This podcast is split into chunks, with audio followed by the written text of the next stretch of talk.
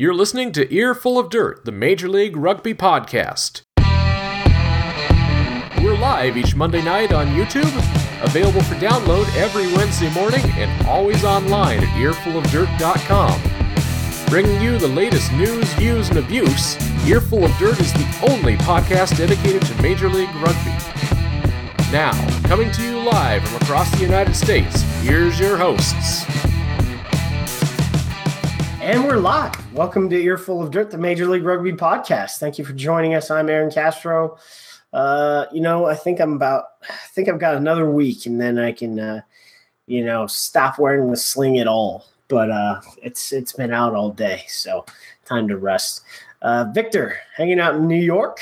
Uh, Josh in Denver. Apparently, we're gonna have breakfast on on Saturday, maybe Sunday too, something like that. Uh, you gotta go somewhere like hashtag health though.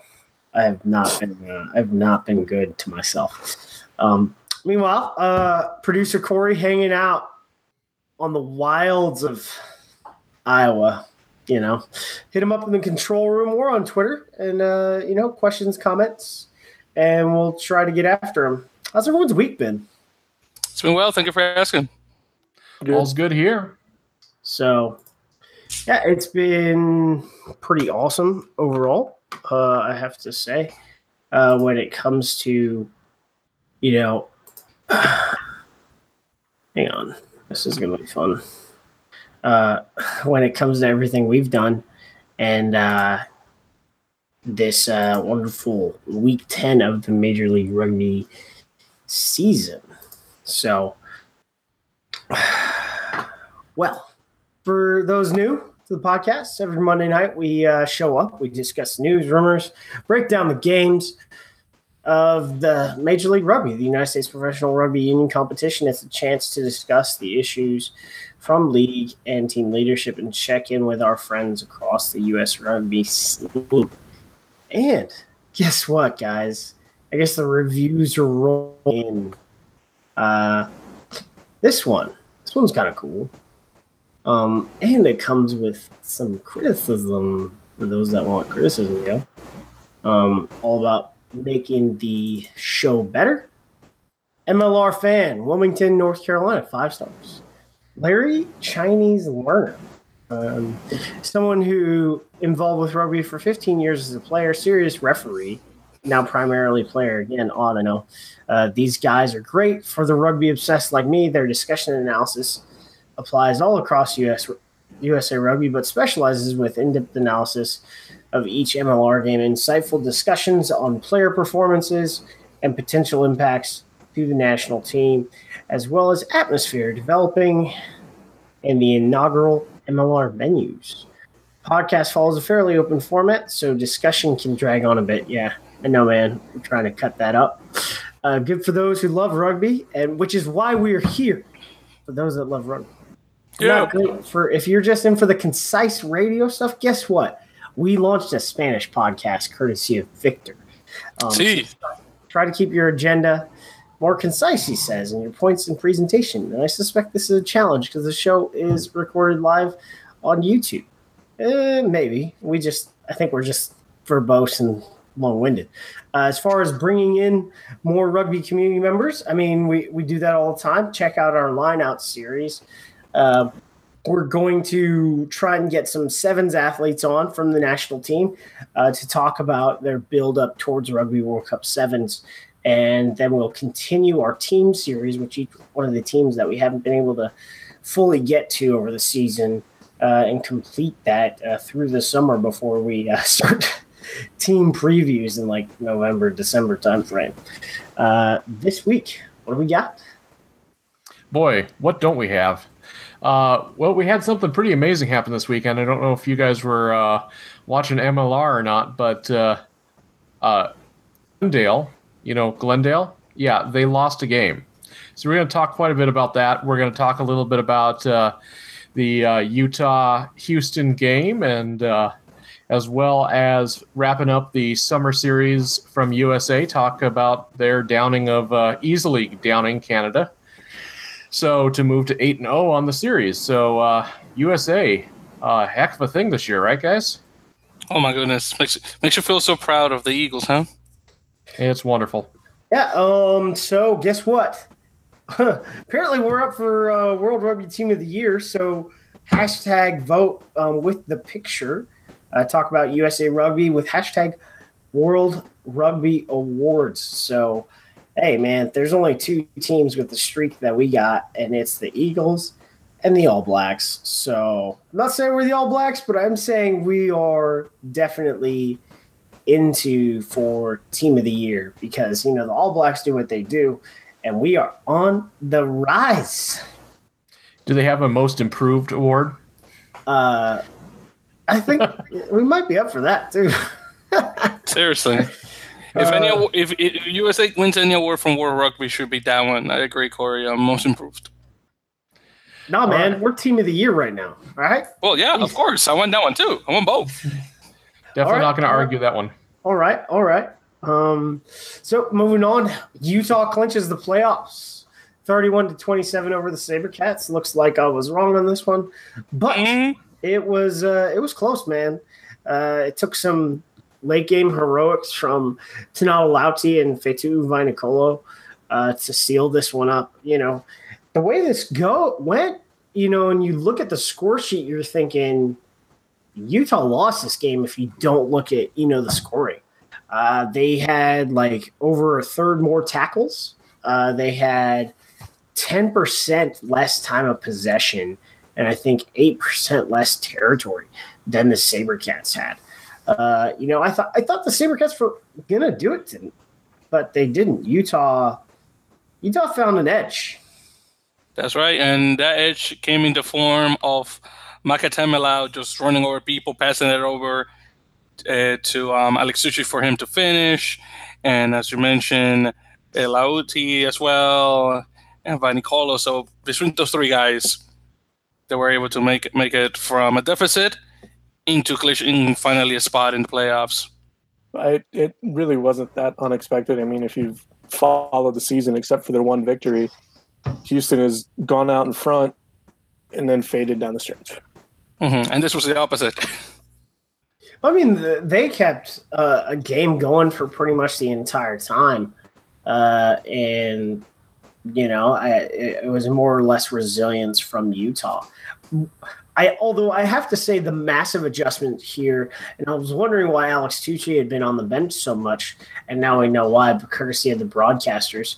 Um, you know, he's been nursing a hamstring injury, and you know, had a reduced load, but guess what? Uh, his load was a try. So uh, that, that's what his load was for this game. Uh, you know, uh, I think Maka Tamalau. I don't. I don't know how much rugby he's played, but I don't think he's played a lot. No, Uh, he, he is he, a looked, he slow. He He's slow in ma- places. he's a massive human being, and I think he's a great athlete. So eventually he'll get there. But Alex Tucci, at the, where he is in his development as a loosehead, is tremendously further along, and I think he's going to be a great scrummager uh, next season. Heck, I think he's going to do pretty well uh, this weekend against Glendale. Uh, you know, uh, so let's talk some Louty. What do you guys think about him? Utah MVP. Yeah. Um, Definitely. So- um, uh, at least for that game, I mean, let's not count out um, Dompati. I, I think you know, Kurt Morath is probably up there. The captain Losique is also, but Tanal Lauti is the leading try scorer for the MLR as we closed out the regular season. Mm-hmm. How He awesome! beat um, awesome yeah, is and he beat um, uh, yeah, quite awesome. And he beat uh, Hammershice for the spot, if I'm not mistaken, right? well, that helps when uh, Hamish is uh, not with his team for three games. That is true. He also, he, he also beat out Harley Davidson. Yeah. So that- that's that's the that's the bigger one is being at Harley Davidson. I think uh, you you know it's uh, when it comes to games, I you know for me, SaberCats played a complete game. They just they lost the Couldn't coin flip here. They just lost the coin flip here. Well, it also Uh-huh. it also didn't help when Sam Windsor doubled his missed penalty kicks on the year. Yeah, that this. eesh. I mean, He'd only Yeah. missed two all year. Wow. Yeah. So That's not bad. this, And, and he had the most points, by the way, of, of the of the of the league. Um, eighty. Want to say points? that was more than that. 103. Yeah. Uh, okay, wow. I was I was really off. It, I'm sorry. a. It's it's a lot. Uh, Sam Windsor, I would say uh, we're talking like not MVP necessarily, although you know, without him, I don't even know where they'd be. But uh, you know, Player of the Year contribution, uh, it's got to he's got to be up there because he scores tries, he kicks from all over, his boot uh, gets them field position. So. And you one of the big things is that for me is like their scrum. Like I think uh, they had some scrummaging issues early on. They were they were taking penalties, even though like they probably got one of the most classically trained type fives out there. They've they fixed whatever the drive issues they were having that gave them those penalties.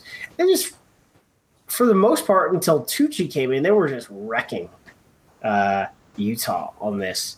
Mhm. But alas, just just not enough. Um, and you know, uh, it is what it is. But uh, the Mhm. sort of thing is that I think they, they need to look at is finishing. And, you know, the last time they played Utah, and sort of went with this one, is they didn't play the last, they didn't, they didn't do much with the last 10 minutes of the game. Um, like they still had a chance to to run through their systems, and w- one of the chances they didn't bounce back from. So Hmm, better luck next season, because I mean, Right. and it's really sad. I mean, they started so great in the preseason, then Major League Rugby proper starts, and they win. They just won one game, and and that was really it. well, you know, I mean, someone you could, you could someone- kind of see it. In, someone has to be at the bottom, and it's just Well, just hmm Well, yeah, of course. I mean, it ju- it just had to be them. Unfortunately, not really fair, but but I mean, that's that was those were the the cards that they were dealt with. Unfortunately. So, um, Raptors are not unstoppable. In fact, they almost had a fat zero. Seriously, and and only because uh, Rodrigo uh, Kardioshvili coming in and, and saving them from from that. Um, by the way, guys, on this question, who were those guys in the field playing the Legion? Because that was not the Glendale Raptors. I know. I, I think they were in a we have to be here mode, and let's just get out as soon as we can. I, I don't know about that. I think they've uh, now ex- now they've exacted the the vengeance of their head coach because uh, if you listen to Dan Power and you know uh, I've talked to Dave Williams. He's a very and Josh knows he's a very intense dude. Like Dave is Dave was the Eagles strength coach for like ten years uh, before you know um, before he moved on and he's he's a he's a tough guy. Uh, so I, you know, I looked at this game and Jake Chrisman was just making 19 year old mistakes. You know, Well, it, it's also um, it was brought up on the broadcast. Um, the pressure defense from San Diego was causing Glendale to commit a lot more guys to the ruck than they would like. You know, it's causing slow ball. the the interesting thing about that is they weren't playing like a blitz defense. They weren't loading the box to draw in. Uh, to draw in offensive players to um, establish a huge ruck. What they did do is they were extremely violent in their contention of each ruck, which, you know, the entire time they're like pushing through the gate, and Chrisman is like struggling to dig it out to like pass the ball off. And I think would have what could have helped Chrisman in this case, uh, watching the game, is doing a lot more quick carries off the off the ruck because he is bigger uh, than uh, Davies, so I think he's more durable. But you know, he's he's young; he'll learn.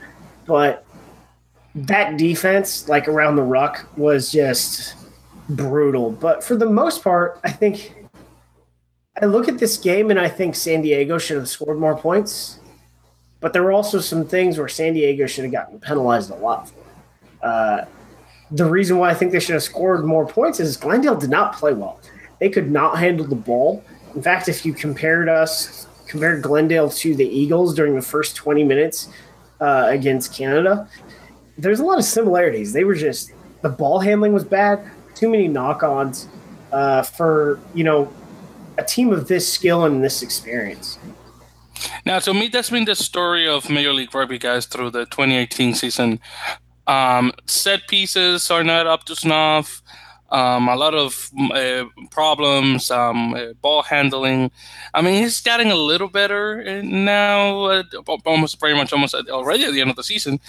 But um, all well, the Raptors not so much, but all the other six teams, yeah, problems again uh, with knock-ons and definitely at set pieces, um, especially in the lineouts. And you guys seen it. Uh, Hooker comes in, throws the ball, misses his his team entirely, uh, or or or whatever. I mean, I don't. It's, it's, it's quite something. Well, Glendale seemed to get at least that portion right, but uh, it was also brought up on the broadcast is they went too fast in their mauls, and I think that kind of they slowed down just a little. It might have helped them just a little more. Also, holding onto the ball as well. I, I, yeah, I mean, I think the I know that slow ball was being created by the defense, but the way they were playing, I they just played way too fast. They didn't uh, let the game. They didn't let the game slow down for themselves. Uh, for the most part. Uh, and another issue, and I think this will be corrected, is just Maximo de Achaval just didn't have the leg uh, that Will Magie has, and they didn't have another kicking option uh, in the backfield, which obviously, uh, you know, I'm a fan of Will Magie's boot. He kicks pretty. He kicks pretty good. I think that'll be a good matchup. Him versus Kurt Morath when uh, that goes on uh, this weekend. But uh, and then that'll put Max back in at fullback, and you'll have two kicking and playmaking options on the field. I I think that is Max's best position is fullback. He doesn't have that big of a leg, but the leg he does have is best. I think is best suited for fullback. I agree with Josh 100. percent So, um, so this this is something I I got to talk about is um it, uh, we talked about officiating last week, which I don't like talking about officiating, but Scotty Green had a bad day from the center. He had a bad day. Uh, so Ryan Matyas scored a great try, but that line out that led to his try was like three meters to the left. It wasn't even. It was. It, it wasn't even in the tunnel right? It was pretty bad. Um, so there was that. Uh, a lot of their lineouts were not really straight. I wish Blair had been, uh, you know, the starting hooker instead of O'Toole. I think O'Toole as a hooker was fine, you know, but uh, as a lineout thrower, he he was struggling a bit. Um, but the big issues for me is the scrum. Um, when Tuihalamaka came on, uh, that helped them out. Uh, but uh, the two flankers playing lock was a bit rough. And maybe I don't know if this was intent intended or if it just happened because these guys don't play in the engine room.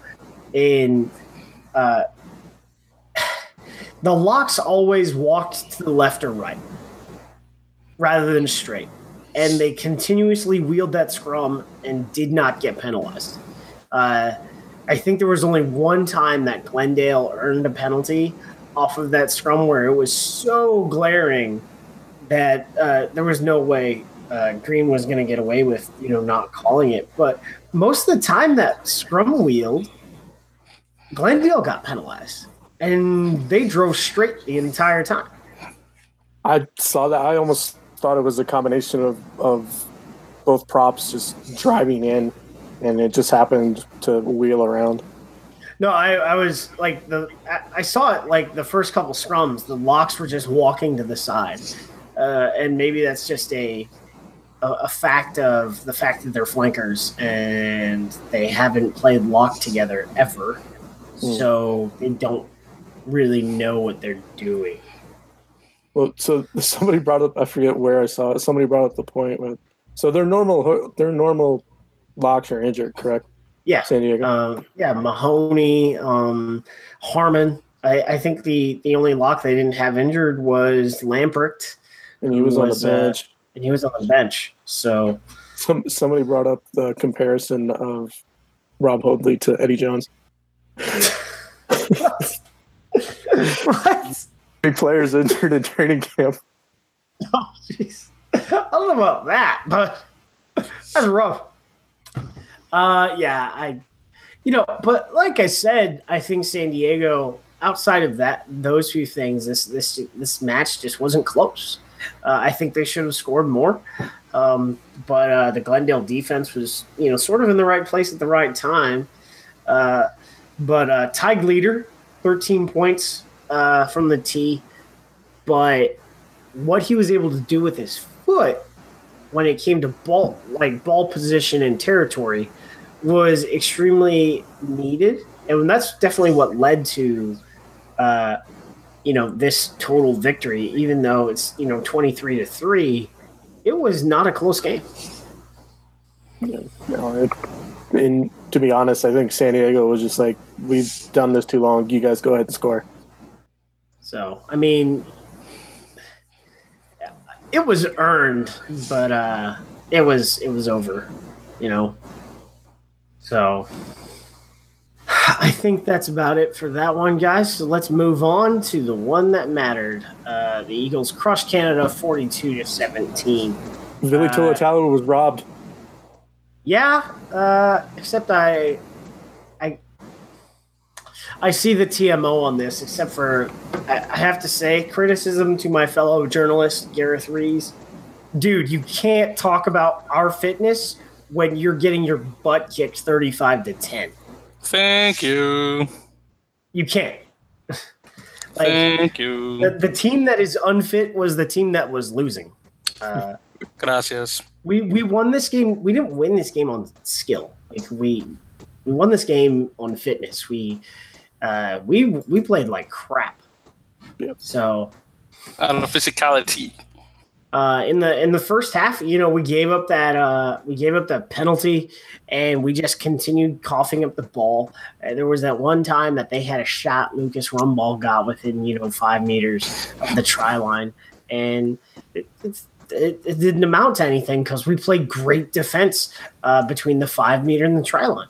Uh, it- it's uh, you know I, I asked Gary the question. Uh, via press comments that we got back and you know i asked if it was a worrying trend that we let teams score first and he's like eh, really not really it, it just sort of happens uh, because the t- and the team has always responded uh, you know we saw how they responded very fast uh, against russia very fast against uh, scotland and then you know as soon as we scored that try it was the, the game was over So I, I have to ask it maybe related to that, but why does it take those 10 to 15 minutes for us to get going? That's a good question. I don't know. I I think part of it is the game plan. Because, you know, I had the discussions over the weekend and saying, hey, we just kicked away too much of our possession.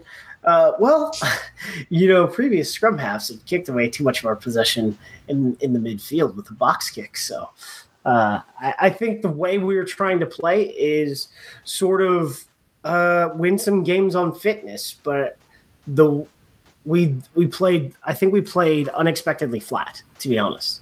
I we had a big physical win over Scotland and you know our training program's pretty intense and you just sort of just sort of happens. Uh, I think if we were on our game, it would have probably been 80 to 10.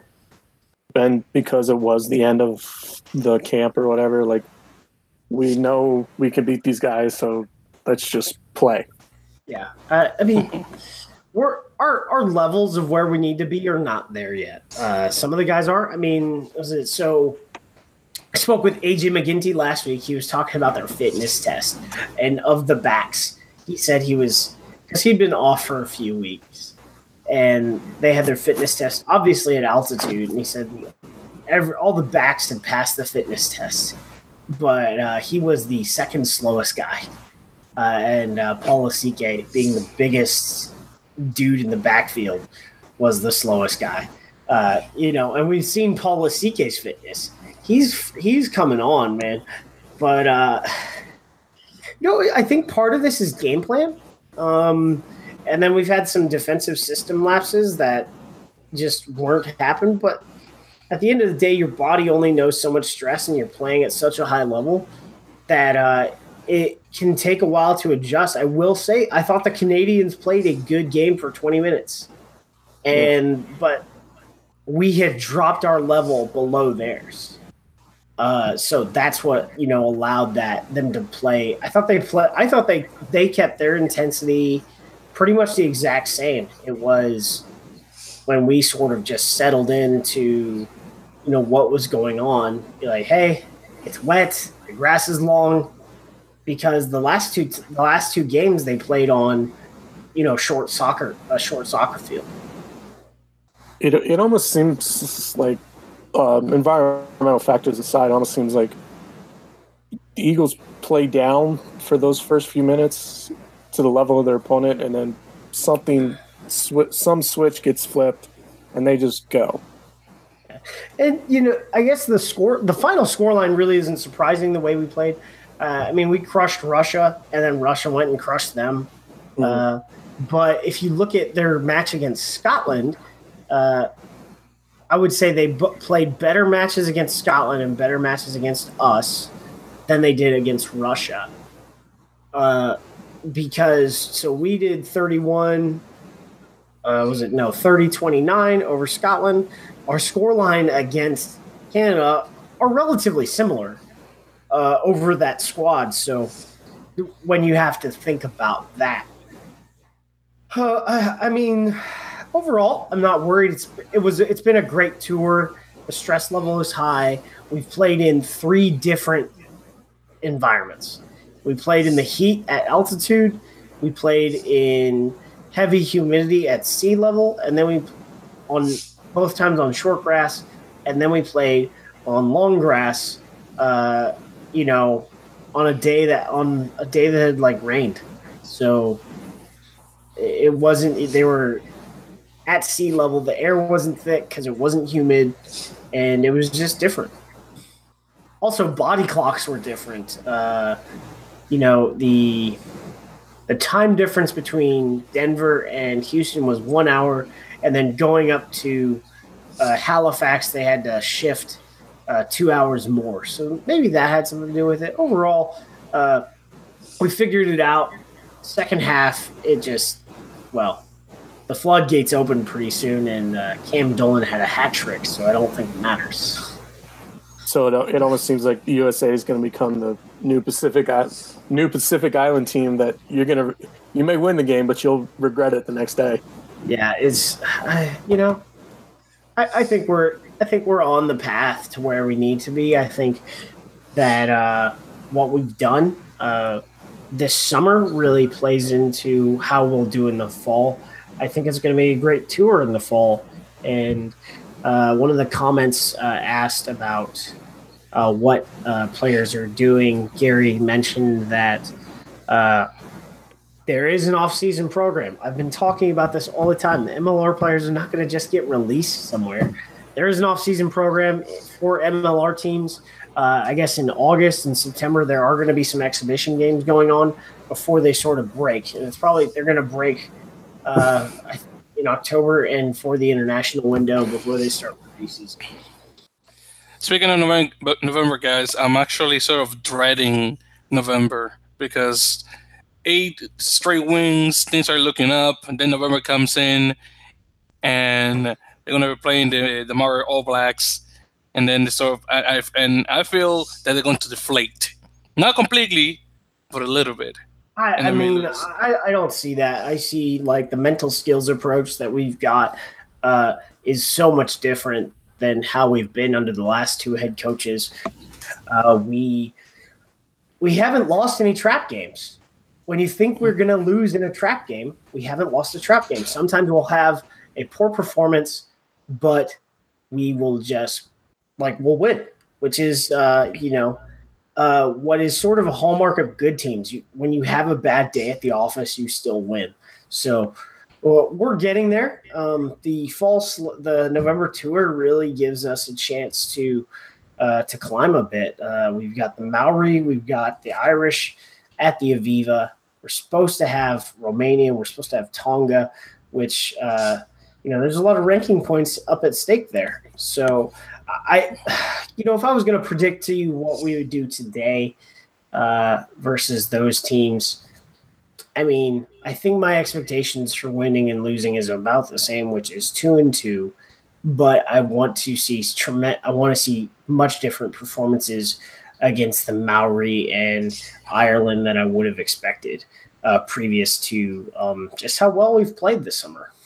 Mm-hmm. And by the way, guys, if USA beats the Maori All Blacks, that will be unprecedented because that will be the first time a US side has ever beaten a New Zealander side in rugby. And I that's, uh, that, that's incorrect. We've we, in, in, oh, I'm sorry. I'm sorry. Infic teams. I'm right, sorry. Just, teams. I am sorry, Senor Castro. I am sorry. I'm just gonna make sure we gotta because I'm a bit pedantic. We have to make. I, we, again, I, I I am sorry, Senor Castro. Discúlpame. Discúlpame. no, no, no. But in teams. Uh, yeah. And by the way, and if any of you guys know, I, I, I know there's a gentleman who I believed uh, used to coach maybe in New Zealand or, or, was involved in New Zealand in some way, and he made a comment about uh, USA and New Zealand, saying something along the lines of the United States of America will never beat a New Zealand side uh, in rugby ever or something like that. And then a couple of, and then I heard someone say that, and then a couple of months later, uh, uh, USA sevens three, New Zealand sevens in Dubai. now, if any of if any of you guys, if, if you two guys know who the person is, please I, I tell me who it is. I, I remember the quote, but I forget who it is. Yeah, but so again, if they do beat the Maori All Blacks, that will be a unprecedented, beating them in 15s. Well, okay. So speaking of All Blacks, just a quick question. Looking to the future, uh, before the Eagles play Ireland, Ireland has to play the All Blacks. Does that have any effect on our game? No, I, I mean, I think some guys might get arrests, but I, I mean, they are going to have. It's they're still going to have a strong side out there. It's not going to be, uh, it's not going to be much. And you know, I, yes, they have to play the All Blacks before us, but they don't want to be Scotland. Mm, that, yeah. That's what I gotta say. They don't want to. They don't want to give it up. Mm-hmm. So they're going to play a full strength side uh, with the, with the, for the uh, against the Eagles. Yeah. I mean, they have to. That's my, that's my opinion. so, um, moving on to uh, player of the week for Major League Rugby is Tonata Lauti. Uh, so, uh, what was try of the week, but I guess uh, one of y'all uh, selected uh, that try. Tonata Lauti's first try uh, as the EOD play of the week, which I think is actually play number three for the league. So, but um, you know, which was our favorite game? Uh, my favorite game was you know San Diego versus Glendale. It was just so much different than what I had expected, and man, did I have to eat a big pile of crow. Well, for me, it was Utah Sabercats is mostly because of well, first the the the two the OT tries, which were beautiful. I had to say, really really me off guard because I was I, I, don't know I was not expecting those tries from him. I was more pushing for Vainikolo, so I'm glad I was wrong. And and the Dark Horse was the one that scored twice, and again beautiful tries. Uh, so not only that, but also the fact that the Warriors came back from a deficit to come in and beat the Sabercats, which were play, played quite well uh, for a team that only won one game, I mentioned before, uh, out of eight, out of eight, which is not fair. It should have won more than what that, but eh, it's what it is. I I went with San Diego and Glendale just because virtually shut Glendale out. I mean, he Grigor Curtis really didn't score until the 79th minute. So I mean, as good as you can get. So, uh, looking back to week 10 and what our predictions were, uh, Glendale versus San Diego was 5 to 23. I had Glendale minus 12. I got wrecked. You tell me I got Glendale by 14. I was I I, I was I should have changed that to SD SDL and it would have been close. Yeah, this was the one I decided to go way out there for, and I said uh, Glendale by 20. So shows how much I know. Um, the next game was Houston at Utah Warriors, 27 to 31. I had Houston minus one on the road. Ugh, I was close. Yeah, well, I got I got the right team. I definitely got Utah, but by ten, so obviously not. And that one, yeah, it was pretty close. I had uh, Utah by seven, so yeah, at least in range. Um, so moving on to our playoff predictions, which are both on Saturday at 5 p.m. Mountain Time and 7:30 Mountain Time. The first matchup is the three seed versus the two seed. Seattle will be the designated home team as the higher ranked team, from what I understand. They play the San Diego Legion. Uh, you know what? Against my better judgment, I'm going San Diego minus three. They're I- just pl- they're playing too hot. They're playing too hot. Yeah, I think they've turned it around since the penalty try hat trick. I I have San Diego minus five. Well, I I should go with the team that scored penalty try the motion picture, but no, um, I'm actually gonna go. No, I am going to go with the, the team that did the penalty try the motion picture. What am I He talking was about? like he was gonna say he was he was gonna say I'm going with the STL, and then he was like, ah, never mind, man. Sorry. No, no, no, it's all right. I got, I got, I got my comments wrong. But yes, I am going with the Seawolves. Um, I'm saying I'm going by ten. I mean by twelve. Excuse me, by twelve. And I'm going to go by with for the Seawolves as well, but we're going to call it a squeaker. I'm going to say that they're going to win by three, and that's simply because uh, they're going to be back uh, to full strength next weekend after the international test window. So I'm expecting good things.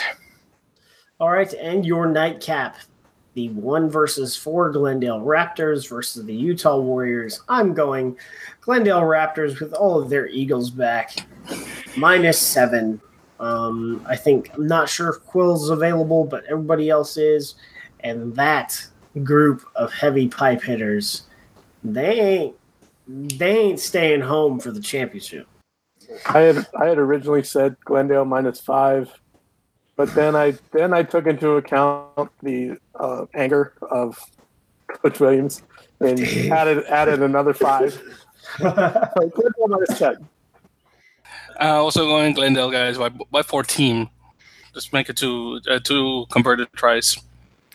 And uh, you know what they say when you uh, you when you fall off the horse, you gotta get right back on. Well, I'm gonna go ahead and say Glendale by 20 this week. Uh, maybe this time around it'll be true. Destroying the Warriors. All right. Uh, hey, you know what time it is? It's tweet of the week. Tweet, tweet, tweet. Yep. I don't know what that was, but uh, Me neither. for you. Um, yeah, this is uh, we're going old school. We're gonna go a rando pick out of the hat tweet from uh, somebody nobody's ever heard of.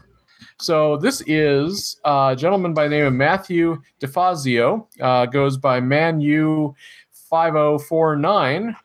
Uh, he said he tweeted. This is on Sunday. He tweeted, "I'm watching Major League Rugby." Hashtag didn't even know this existed. Hashtag Sunday Fun Day. Hashtag How Ut Houston, Utah. Uh, hashtag Why isn't this trending nationwide? So uh, you know, this is just a fun one. Once again, somebody discovering the the competition, even though it's right here at the end of the season. This is this is the beauty about being nationally televised, guys. People are finding MLR every single week, and it's wonderful. So we're glad you enjoyed it, Matt. Thanks for tuning in, man. If you want to grow the sport, you don't put it behind a paywall. Thank you. Yep. Let's let's make it a paywall that uh, people recognize. That too. Mhm. Good point. No, really good point. I mean, hey, if Uh, you put if you put it on ESPN Plus, I think people would be more likely to pay for it. Yeah, pretty much. Um, so let's move on to views, news, and abuse. Uh, DCMLR webcast. Uh, y- you know, it it sort of pretty much had the standard uh, stuff. Uh, then they had like markets. They're still talking about, uh, still talking about uh, Vancouver and Ontario, uh, which was really cool. Interesting that Sacramento and San Francisco were not in the the presentation that I watched uh, Atlanta and Los Angeles are. Chicago is. Kansas City is. Um, so things to you know think about right there.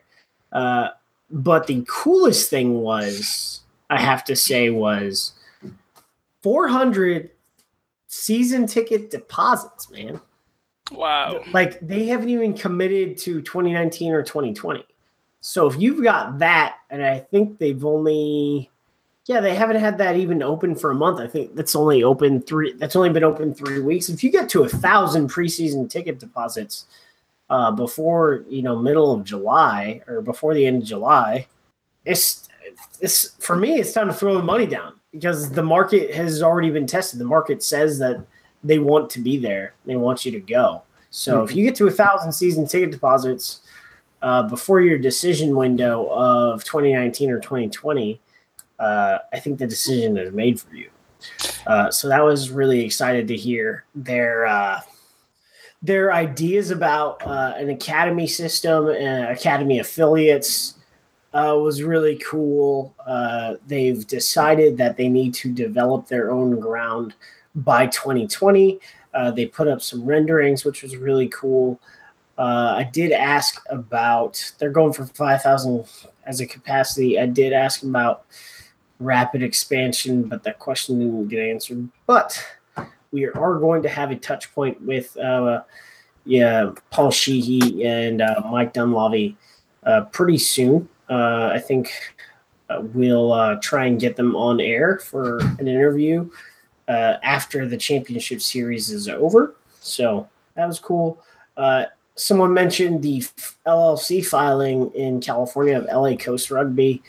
Uh, yeah, and it's also on Twitter, by the way, and Facebook. Um, it is. Let me think. I have an LLC tracker that I haven't opened up uh, in a couple of weeks. I think there's three LLCs that list themselves as professional rugby teams in Los Angeles. So there are at least three bids going into uh, the LA market. So that's pretty pretty huge, right? Like that's a tremendous amount of influence. Um, the guy behind this bid is a Scotsman. Um, his kids play rugby, and he's connected pretty deep into the finance industry. And then a Reddit user uh, created the MLR Circle of Parity.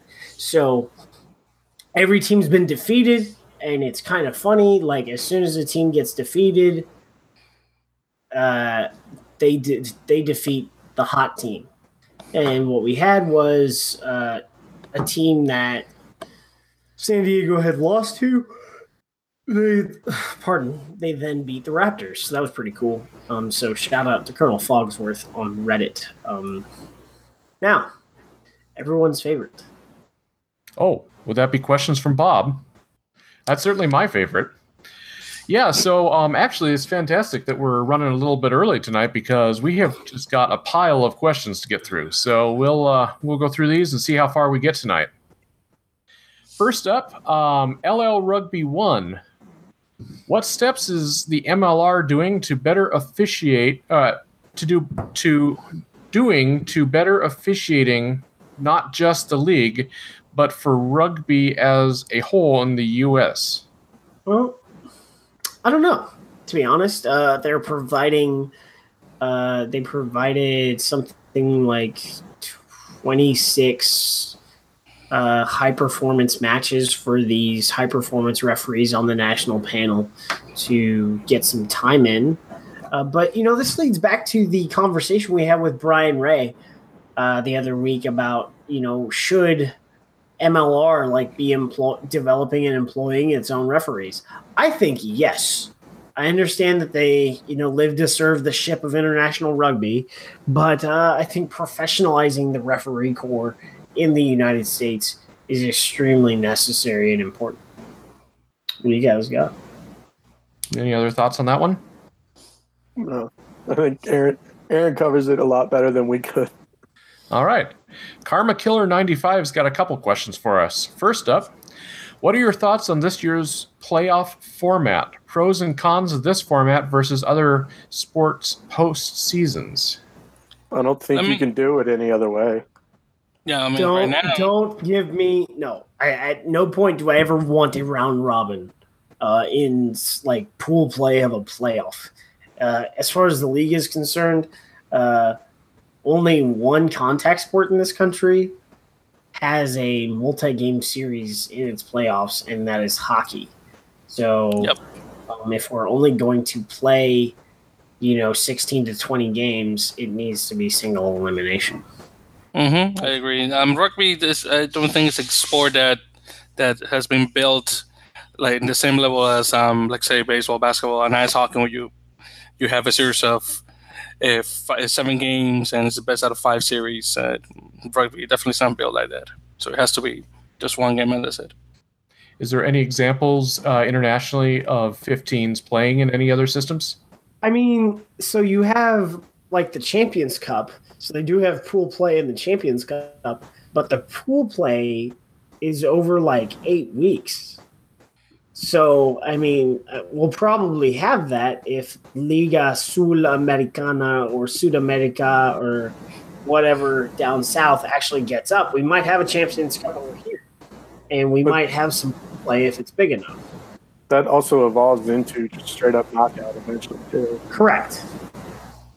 So, like the, I mean, in Champions Cup, the finalists and the semi, the two finalists do not play in like a aggregate series. All right.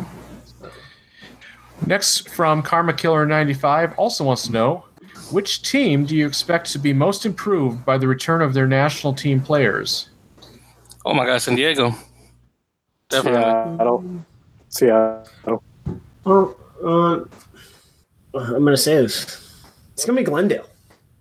The, the Dun, level, dun, dun. the level is going to raise so much higher because the reality is that I mean, so you've had four, only three guys uh, were still on the team for San Diego, and that was Nate Augspurger, Cam Dolan, and Dylan Audsley. So, I mean, all three I think are going to start right away, uh, but uh, it's only three guys, whereas you had six from the Raptors still on the squad.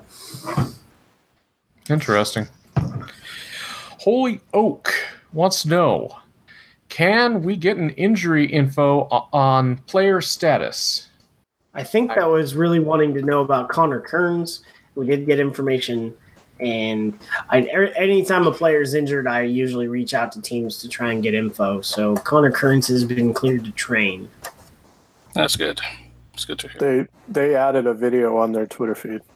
That's where I got it from because he was playing checkers and stuff. Ah, Hmm, interesting. Okay, this is a little bit longer one, so uh, excuse me if I stumble through it a little. Yamaha Kiwi, which that's a pretty cool name. Yamaha Kiwi wants to know Is it wise to include yet another Texas team next year after all three teams in the Southwest failed to make the playoffs?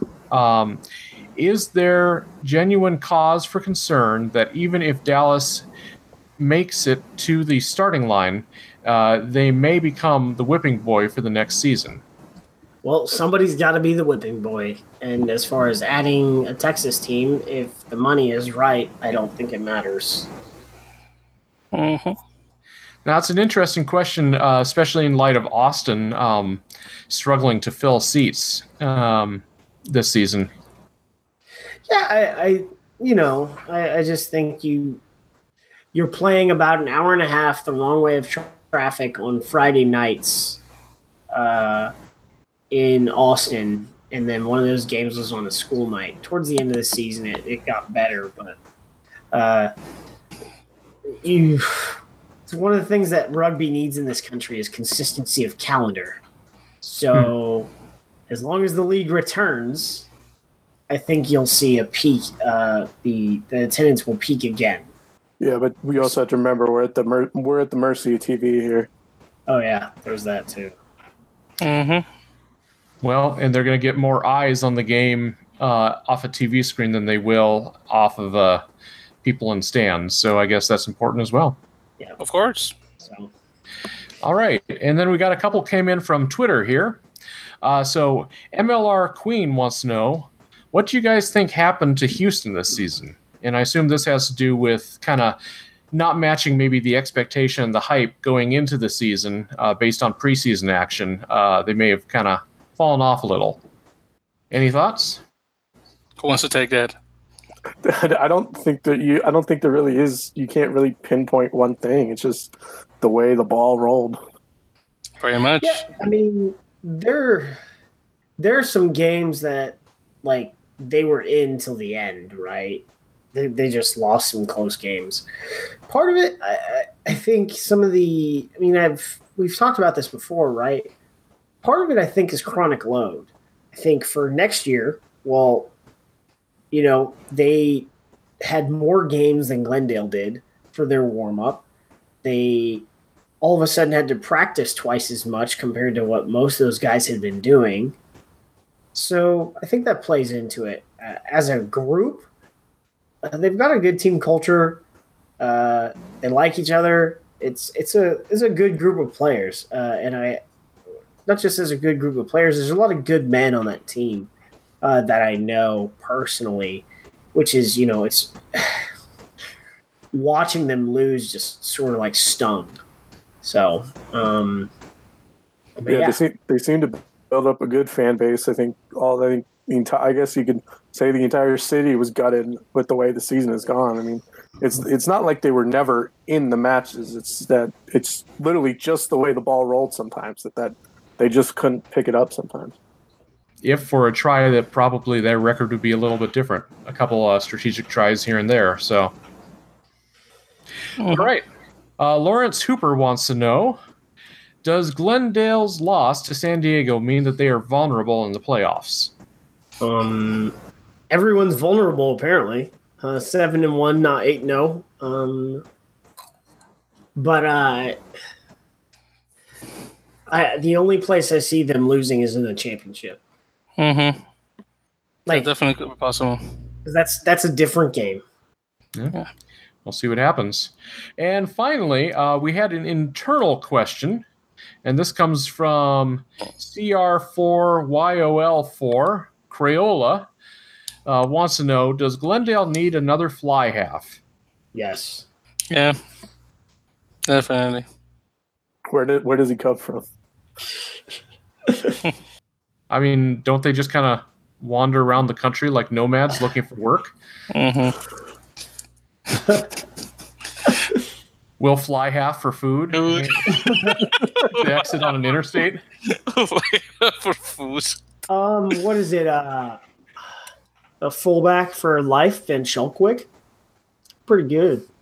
He Mhm. probably played some fly half in his day. So he's he's a senior. He graduated, so he's up. Um, there's there's some there's some solutions out there. I think that are immediately American eligible. Uh, the you know the the Arizona product. Uh, Kyle Rogers is playing for San Diego already, so I, I guess I can't say that guy.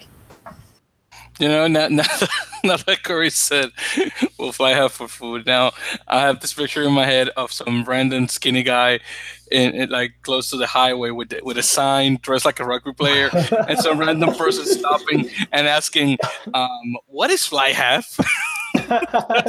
What's a fly half? what is What's Well, it's What's better. the- It's better than being a hooker for food. So yes?" I was thinking of that right now. I was just thinking, I, I, I got Hey, it, could, it could also be we'll we'll second five eighths for food. Second five eighths. what? Just, just confuse people even more. Like uh, second five eighths. Woo. Uh, or- or- no, no, or um, how the Scottish um, will will stand off for food because they call it Oh, yeah. standoff in Scotland. Standoff. We'll stand off. Stand up. I like standoff better than flat half personally. Uh, I I'm a an advocate of a single common language across rugby, I agree. Well, dude, but I you- you- but I also call I also call I also call the right and left wing the the blind side and open side wing. So uh, Hey, Okay. it, took, it took them this long to get a global calendar. How long will it take them to get a global language? Dude, seriously, we need that. Uh, But you, know which language desperately needs that? In all honesty, guys, Spanish. And I might as well mention this because we talked about the first episode of eh, Earful there in Español, which if you haven't heard, por favor escuchen. Um, it, so the terminology in Latin America is very different from the one in Spain. I personally prefer the one in Spain just because all the terms are in Spanish. But in Latin America, we have this thing that we like to anglicize or uh, or just take the word straight from English and just in Spanish. So, for example, in Argentina and the rest of our Latin America, the flanker is not called the flanker; it's called the wing. And then the wing, eh, the actual wing, which is ala, if you translate into Spanish, they they call that the wing in English. So flankers wing, and then the wing that's supposed to be called ala, they call it wing. So I don't get that. Makes no sense to me. That's very confusing. Makes no sense to me. Makes no sense to You me. should take it up with Dan Payne there, Victor. Yeah. I- Yeah, I- Rug- Rugby America's CEO. I'm Yes. pretty sure he Now can. I, I need to take that to Agustin Pichot. That's what I need to take it to. I'm pretty sure they can. Uh, they can rule by uh, World Rugby fiat for the Americas hemisphere. Seriously, dude, it's super annoying. I I, I, I hate that. I, I I don't like that. And then scrum, they call it scrum. What did you call it melee, like they do in Spain? That's already in Spanish. That's a nice word. And also, we need to come up with a word for mall in Spanish. Why is there not a word for mall in Spanish? That makes no sense to me. That was mole. Dude, mole, exactly. Mole! Dude, Mole, you want some sauce? I give you some mole. I give you some Mole. mole. mole! Dude, in Mexico, that would be hilarious. Put some Anyways. mole on your tamale. And tamales. I would go to that. You got some mole in your tamales. You got some mole Oh. on top of your tamales. Uh, well, I was going to say on top of the rock, but that's good. We'll, we'll fly half for mole. well, guys, after having a couple of laughs, I think we should be going because we're like being delirious right now. Okay, guys, so first of all, thank you very much for joining us on another great episode of the Earful of Dirt Major League Rugby Podcast, episode 42. Um, subscribe to our channel on YouTube, Earful of Dirt Podcast. Like us on Facebook, Instagram, and Twitter at Earful of Dirt. Check out our website, earfulofdirt.com, so you could read several articles, mostly by Mr. Aaron Castro and Josh Franklin. Mostly Josh. Whoa, whoa, whoa, mostly Josh. I Mostly Josh. I, I said that. Mostly Josh. Mostly that. But I also, know, well, Aaron. too. I was going by alphabetical order, you know, from A to F. That's what I Josh. I'm sorry, A, A to F, A to J, excuse me. And then, of course, make sure to add to our uh, add us to your podcast feed, whether on iTunes, Acast, Google Play, Stitcher, Player FM, or you just check us out straight on onto um, SoundCloud as well.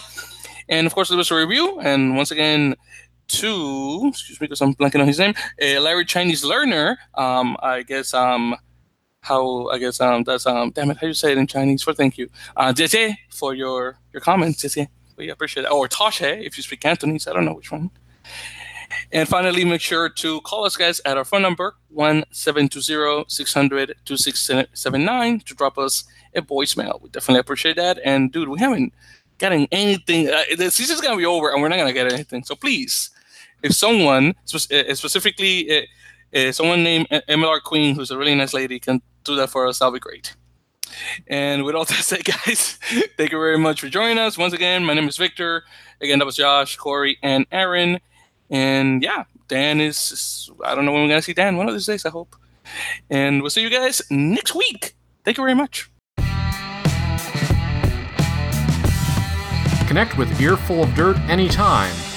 We're on Facebook and Twitter as Earful of Dirt. You can email us at earfulofdirt at gmail.com or call and leave us a voicemail at 720 600 2679. Until next time, for Aaron, Dan, and Victor, I'm Corey. Thanks for joining us.